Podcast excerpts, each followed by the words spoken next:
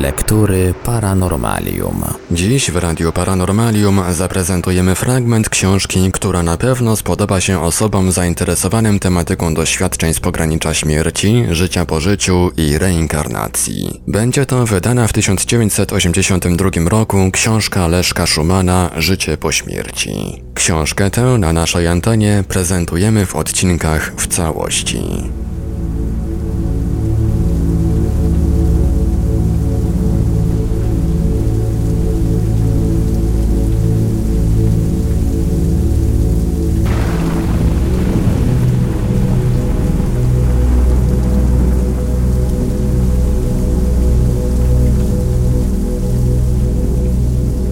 Sobowtóry. Szczególne przypadki bilokacji. Istnienie duchów staje się tym mniej wątpliwe, jeżeli przyjmiemy za fakt występowanie sobowtórów. Pojawienie się takich eidolon, jak nazywano sobowtóry w starożytnej Grecji, obserwowano bowiem już w czasach zamierzchłych. Nieraz słyszy się o takich wypadkach i w czasach najnowszych. Pisał na ten temat Francuz de Rochat, a inny Francuz, Durville, jako pierwszy potrafił z człowieka, będącego w transie, wydzielić ciało astralne, które stanowiło samodzielną osobowość i stawało obok uśpionego. W takich wypadkach obie postacie bywają połączone ze sobą taśmą fluidalną wychodzącą z czoła, pępka lub z żołądka medium. Kto stawał w pobliżu takiego tworu wydzielonego ze śpiącego medium, odczuwał chłód i zimny powiew. Przy dotyku takiej sztucznej zjawy miało się wrażenie, iż jest to jakaś wilgotna masa. Od takiego dotyku palce świeciły fosforyzującym blaskiem. Niektóre osoby będące w transie mogły swemu wydzielonemu sobowtórowi dawać polecenia stukania, zamykania drzwi, a nawet spoglądania przez przedmioty nieprzejrzyste. W rzadkich wypadkach taki sobowtór potrafił nawet przenieść się do cudzego mieszkania i tam zamanifestować się obecnym. U niektórych osób podatnych w tym kierunku sobowtór, czyli ciało astralne, oddziela się podczas snu i może działać na duże odległości. Znany uczony i badacz amerykański Hyslop wspomina, jak to jeden z jego przyjaciół, lekarz w Buffalo, zbudził się którejś nocy 1907 roku pod wrażeniem, że ktoś jest w jego pokoju. Kiedy otworzył oczy, spostrzegł obok łóżka swoją żonę, która przed kilkoma dniami wyjechała na wycieczkę. Co ty tu robisz? spytał lekarz. A ona na to, chciałam zobaczyć, jak ci się powodzi. Podeszła do męża, objęła go za szyję, po czym nagle zniknęła. Doktor wyskoczył z łóżka jak oparzony i zapalił światło, lecz w pokoju nie było nikogo. Kiedy żona po kilku dniach powróciła z wycieczki do domu, spytała męża, czy w ostatnią sobotę zauważył coś szczególnego. Wyjaśniła mu następnie, iż przeczytawszy podręcznik Hudsona o wysyłaniu ciała astralnego, dowiedziała się, że przed spaniem należy intensywnie zapragnąć przeniesienia się w jakieś określone miejsce, a ciało astralne samo potem ten eksperyment wykona. Oczywiście żona lekarza musiała mieć w tym kierunku jakieś zdolności, jeżeli doświadczenie od razu jej się udało. Tego rodzaju bilokacje udają się także na drodze medialnej. Znany uczony angielski, profesor William Crookes, eksperymentował z panią Fay, z której wydzielił się sobowtór astralny i podał mu książkę z odległości 2,5 metra. W tym czasie pani Fay była przywiązana do krzesła. Pewien misjonarz opowiadał panu Heinslopowi o znajomym mu murzyńskim czarowniku w Afryce, który wysłał kiedyś swe ciało astralne do wioski odległej o cztery dni drogi.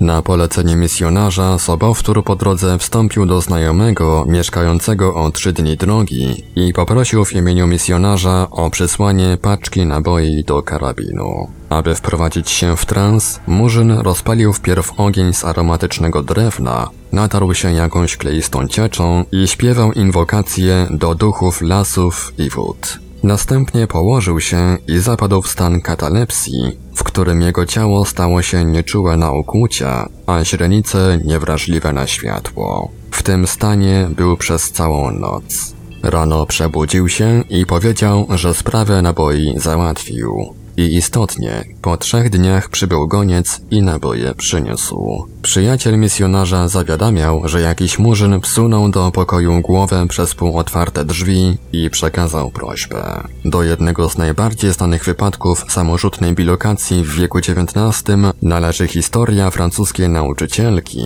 panny Emily Sage z Dijon. Pani ta w latach 1845-1846 uczyła języka francuskiego w pensjonacie dla dziewcząt w Inflantach. Już po kilku tygodniach zaczęto opowiadać sobie, że pan Sage widuje się nieraz równocześnie w dwóch miejscach. Dyrektorka przyjęła to za plotki, lecz kiedyś panna Sage stanęła w klasie przy tablicy, a równocześnie wydzielił się z niej sobowtór, który stanąwszy obok naśladował ruchy nauczycielki, która coś pisała. Innym razem nauczycielka siedziała przy obiedzie, a za nią stał sobowtór, wykonując te same ruchy. Kiedyś dziewczyna zachorowała i leżała przez kilka dni w łóżku. Jej przyjaciółka, panna Wrangel, dotrzymywała jej towarzystwa. Nagle spostrzegła, że przez pokój przeszedł sobowtór nauczycielki leżącej w łóżku.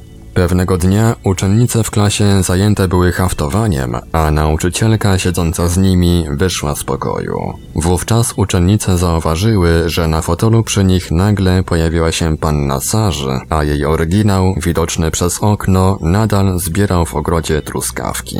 Po chwili postać nauczycielki, która nagle pojawiła się w klasie, zaczęła się robić przejrzysta i zniknęła. Ponieważ tego rodzaju wypadki powtarzały się stale przez półtora roku, a pensjonat wskutek tego pustoszał w zastraszającym tempie, biednej nauczycielce wypowiedziano posadę. Już dziewiętnasty raz wypowiadają mi z tego powodu posadę. Skarżyła się dziewczyna. Historii starożytnej Tacyt wspomina o ciekawym wypadku bilokacji. Kiedy Wespazjan był kiedyś w świątyni Serapisa w Aleksandrii, stanął przed nim nagle kapłan Basilides. Jak się później okazało, Basilides był w owym czasie chory i znajdował się o 800 mil od Aleksandrii. A oto inne jeszcze wypadki z tej dziedziny. Święty Józef z Copertino obiecał swemu przyjacielowi Piecinowi, że go odwiedzi przed jego Picina śmiercią. Święty dotrzymał przyrzeczenia, nie opuszczając Rzymu. more. Później, nie wychodząc ze swojej celi w Asyżu, był także przy zgonie matki Picina. Kiedyś święty Antoni wygłaszał kazanie w Hiszpanii, kiedy równocześnie oskarżono jego ojca o morderstwo i skazano na karę śmierci. Tuż przed egzekucją święty nagle pojawił się w Rzymie i udowodnił niewinność ojca, wskazując prawdziwego mordercę. Podczas procesu kanonizacyjnego wydało się, że święty nie opuszczał wówczas Hiszpanii. Scott Robert Bruce, lat około 30, służył w roku 1828 na niedużym statku handlowym kursującym pomiędzy Liverpoolem a St. John w Kanadzie. Kiedyś, ustalając położenie statku, nie był pewny wyniku. Poszedł więc do kabiny kapitana, aby się go poradzić. Lecz przy biurku zobaczył obcego człowieka. Pobiegł więc na mostek kapitański i po chwili wraz z kapitanem weszli obaj do kabiny, by przyłapać intruza na gorącym oczynku. Nie zastali tam jednak nikogo. Znaleźli jedynie kartkę, na której obcy napisał sterujcie na północny zachód. Przeszukano cały statek i porównano pismo wszystkich obecnych, ale to nic nie dało. Ponieważ wskutek zastosowania się do apelu, jaki pozostawił obcy, statek straciłby najwyżej kilka godzin, kapitan nakazał zmianę kursu. Niebawem trafiono na dużą górę lodową, w której tkwił wrak innego statku. Statek ów płynął do Quebec. Gdy łodzie statku Bruce'a przywiozły rozbitków, marynarz rozpoznał wśród nich obcego, który przed kilkoma godzinami gościł na jego okręcie w kabinie kapitana. Jego pismo było też identyczne z charakterem, jakim sygnowano żądanie zmiany kursu. Kapitan wraku wyjaśnił, że tajemniczy gość przez cały czas był na pokładzie jego statku i pod jego okiem. Około południa położył się na koi i zasnął. Po około 30 minutach obudził się i stwierdził, dziś będziemy uratowani. Śniło mi się, że byłem na statku, który zdąża nam na pomoc. Tu dokładnie opisał wygląd statku Brusa. Dziś już wiemy, co się wówczas zdarzyło. Ciało astralne jednego z pasażerów oddzieliło się czasowo od ciała fizycznego i przeniosło się na statek, który potem uratował rozbitków. Spontaniczne oddzielenie się ciała astralnego jest wypadkiem dosyć rzadkim. Co prawda, można się tego nauczyć. W ostatnich czasach znany był z tych umiejętności włoski zakonnik, ojciec Padre Pio. W dawniejszych czasach, jak wspomina historia, umiejętność tę mieli liczni święci, na przykład święty Augustyn, święty Antoni Padewski i inni, którzy byli często widywani w dwóch miejscach równocześnie. Bilokacyjne wyprawy w zaświaty Pani Aintree z Southsea w Wielkiej Brytanii ma 48 lat i jest najnormalniejszą w świecie kobietą. W gronie znajomych znana jest ze swych zdolności medialnych. Dlatego też odwiedzają ją liczni przyjaciele, aby dowiedzieć się czegoś więcej o swoich najbliższych, o których przez dłuższy okres czasu nie mają wiadomości. Tego rodzaju zdolności mają liczne media, a wszelkie inicjacje ezoteryczne w tym kierunku, jak umartwianie się, wegetarianizm, wystrzeganie się papierosów i alkoholu, a nawet stosunków seksualnych, to akcesoria rytualne, o których przysłowie mówi, że do rzemiosła koniecznie jest hałas. Znany polski jasnowic, inżynier osowiecki, nie stronił od uciech tego świata, a mimo to eksperymenty jasnowidcze, czyli po prostu wysyłanie swego ciała astralnego w inne okolice, udawały mu się wspaniale. Doświadczenia Helen Entry były nieraz na bardzo wysokim, wręcz artystycznym poziomie. Zapytana kiedyś, jak właściwie wygląda tamten świat, Helen dała taką odpowiedź. Jest to miejsce ciszy i spokoju, gdzie nasze ziemskie kłopoty, troski i zmartwienia nie istnieją. Jest to kraina pagórków, dolin, pięknych złotych miast i wspaniałych budowli. Dookoła spotyka się wesołe, uśmiechnięte twarze. Nie ma tam słońca jak u nas, a jednak jest światło. Jest raczej coś jakby żarzenie się. Ma się wrażenie, że wszyscy i wszystko to światło wydzielają. Dookoła brzmią łagodne dźwięki muzyki, lecz nie są to rzeczy skomponowane przez człowieka. Są to dźwięki wydawane przez przyrodę, ale zrozumiałe dla każdego. Nie ma tam walki o byt, zawiści, nienawiści i innych brzydkich ziemskich namiętności. Kiedy panią Helen Aintree spytano, dlaczego nie musi umierać, aby zobaczyć tak zwany tamten świat, odpowiedziała: Moim zdaniem część składników ludzkiej istoty jest niezniszczalna. Nazywamy je duszą. Śmierć oddziela ją od naszego ciała doczesnego i przenosi w inne dziedziny, tam, gdzie powinna przebywać. Jeżeli takie wyższe sfery istnieją rzeczywiście, nie widzę powodu, dla którego byłyby one dostępne tylko dla tych, którzy już umarli. Mnie wystarczy rozwinąć w sobie potężne uczucie tęsknoty i pragnienia i drogą myślową wpłynąć na czasowe oddzielenie się duszy od ciała, aby znaleźć się w tej prawie baśniowej krainie. Tam, w owym innym świecie, możemy sobie według swoich pragnień utworzyć oryginalny, własny świat. Tam nam także udzielą pomocy i wskazówek, jak to zrobić. Ludzie o niskim poziomie etycznym trudniej to zrozumieją, lecz ktoś, kto za życia doczesnego był pozbawiony egoizmu i starał się żyć nie tylko dla siebie, lecz także dla dobra swych bliźnich, ma po tamtej stronie znacznie ułatwioną dalszą ewolucję. Tak tu, jak i tam, jest nasze istnienie takie, jakie sobie utworzymy. Panią Helen Aintree, jak już wspomniałem, odwiedza bardzo wiele osób. Większość jest ciekawa, jak się powodzi ich drogim zmarłym. Inni proszą o przekazanie wiadomości.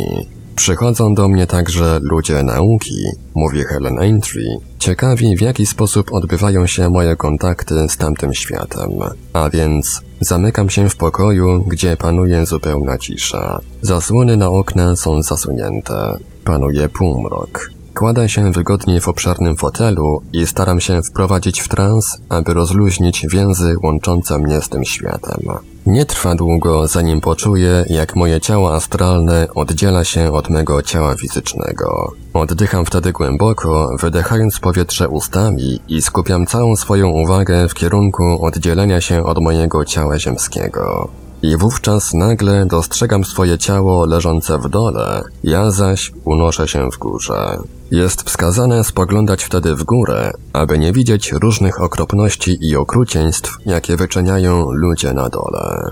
Najsławniejszy jasnowic naszego stulecia, Edgar Cayce, wyjaśnia, że unosząc się w górę, mija sfery o różnych poziomach etycznych ich mieszkańców. Wstępuje w górę po promieniu świetlnym, aż dociera do celu, czyli tam, gdzie przebywają istoty pokrewne jego osobowości. Powróćmy jednak do relacji pani Helen Aintree. Pani Bale, która od niedawna jest wdową, pragnęła dowiedzieć się, gdzie przebywa jej zmarły mąż i czy jest tam szczęśliwy. Mimochodem wdowa wspomniała, że nie może znaleźć polisy ubezpieczeniowej męża, opłacanej przez wiele lat.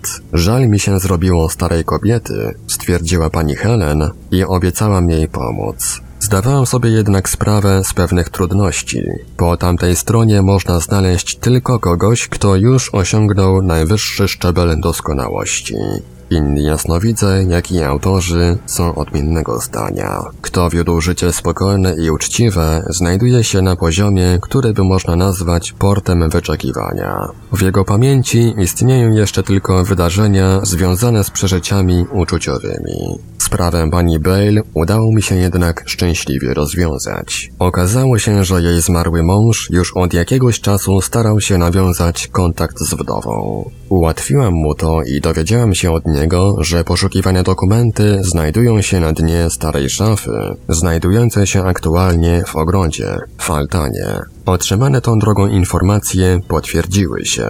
Dokumenty rzeczywiście tam były i wdowie wypłacono polisę ubezpieczeniową. W swojej książce pod tytułem Leben nach dem Tode Życie po śmierci Arthur Fost wspomina o własnych przeżyciach. Chwilę później unosiłem się nad moim łóżkiem i patrzyłem obojętnie na moje nieruchome ciało. Obchodziło mnie to tyle co nic. Odczuwałem wewnętrzny spokój i ogarnęła mnie dziwna pogoda ducha. Potem chwila bezdennej pustki bez poczucia czasu. Kiedy odzyskałem przytomność, unosiłem się w powietrzu. Wiedziałem jednak, że ja jestem mną. Dookoła były jakieś góry pokryte zielenią. Zewsząd zbliżali się do mnie ludzie, których kiedyś znałem i uważałem od dawna za zmarłych. Jedni wydawali mi się młodsi, inni znów starsi. Wszyscy witali mnie serdecznie.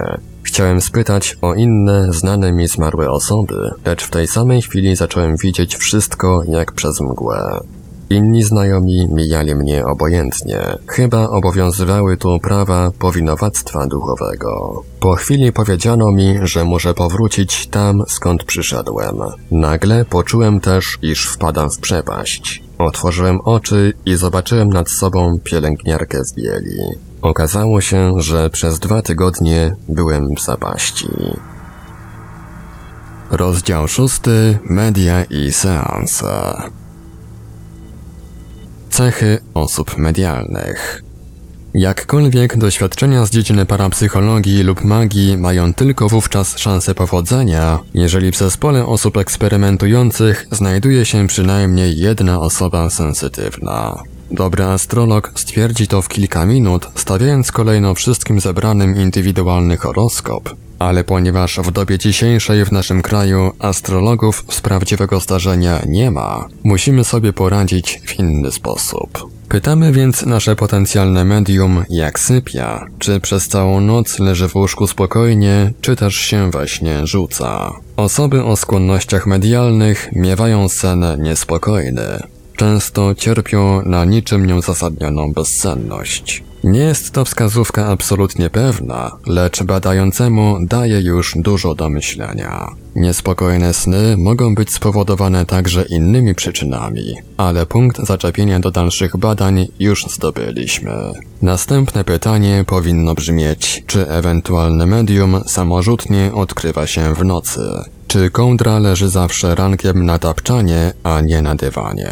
Obsuwanie się kołdry może być wywołane niepokojem, o czym śpiący może w ogóle nie wiedzieć. Wiele osób sensytywnych woli spać na przykład twarzą do ściany, więc i na to należy zwrócić baczną uwagę. Chodzi w tym wypadku o przemieszczenie się aury, o czym będę mówił szerzej w innym miejscu. Osoby sensytywne najlepiej sypiają w pozycji głową w kierunku północnym.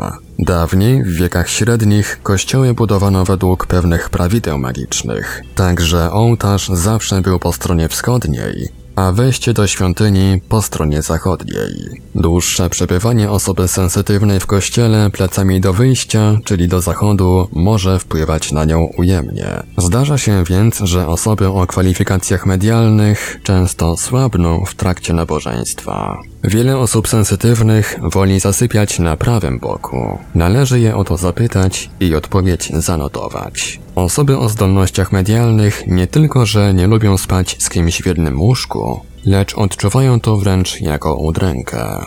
Nawet łóżka małżeńskie stojące obok siebie przeszkadzają osobie sensytywnej w spokojnym śnie. Dlaczego? Ponieważ wówczas następuje mieszanie się własnej aury z cudzą, co wpływa szkodliwie na stan zdrowia i samopoczucie osoby o kwalifikacjach medialnych. Osoby sensytywne często rozmawiają lub gadają do siebie przez sen. Natomiast człowiek normalny, kiedy śpi, milczy. Żadna z osób o skłonnościach medialnych nie lubi tłoku. Nie ma tu znaczenia o jaki tłok chodzi. W kościele, teatrze, kawiarni, a nawet na przyjęciu lub zabawie karnawałowej. W takich wypadkach osoba o skłonnościach medialnych nawet pod błahym pozorem stara się usunąć z towarzystwa. Będzie tu chodziło o zbiorowiska większe. Kilka osób w otoczeniu, szczególnie gdy chodzi o osoby sympatyczne, działa na nie nawet pobudzająco i ożywiająco. Na ulicy osoby idące za osobą medialną działają na nią ujemnie. Osoby medialne nie lubią jazdy konnej, podawania innym ludziom ręki, a już szczególnie ściskania i potrząsania dłonią. Przy pracy w biurach sensytywni wolą siedzieć lewym bokiem do ściany. W każdym razie w tej pozycji czują się lepiej i przyjemniej im się pracuje. Jeżeli siedzi obok siebie szereg osób na ławce w parku, kościele, szkole, kinie, na akademii, osoby sensytywne instynktownie wybiorą zawsze miejsce skrajne, ponieważ promieniowania aury z dwóch sąsiednich stron osoba medialna wprost nie znosi. Wąskie korytarze, szczeliny, sztolnie, szyby i w ogóle wszystko co ciasne działa na osobę medialną deprymująco. Tak samo małe pokoiki, piwnice, ciasne samochody, powozy. Nieprzyjemnie odczuwa osoba sensytywna obecność żelaznego piecyka w pokoju, nie zdając sobie nawet sprawy z tego dlaczego. Wystarczy ją jednak spytać, co woli bardziej i kiedy czuje się lepiej. Osoby sensytywne nie lubią mieć w lewej ręce lub na lewej ręce przedmiotów miedzianych, srebrnych i mosiężnych. Wystarczy więc dać osobie medialnej taki przedmiot do ręki lewej, a ta natychmiast przełoży go do prawej. Osoby sensytywne w ogóle nie lubią metali, a szczególnie miedzi. Reklamowanie więc miedzi jako metalu skutecznie odprowadzającego jakieś prądy z organizmu i działającego dodatnio na samopoczucie człowieka jest wymysłem sklepikarzy. Zresztą osoby sensytywne nie lubią brać do ręki nawet żelazka do prasowania, nosić pierścionków, biżuterii metalowej, nie lubią posługiwać się nawet metalowymi długopisami czy prętami do robienia swetrów.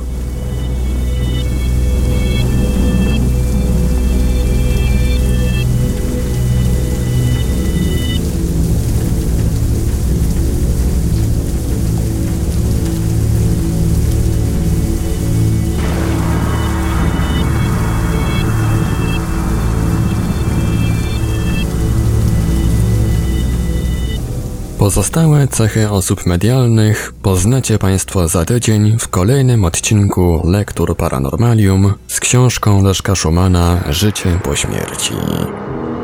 Archiwalne odcinki Lektur Paranormalium znajdziesz do pobrania w archiwum naszego radia na stronie www.paranormalium.pl.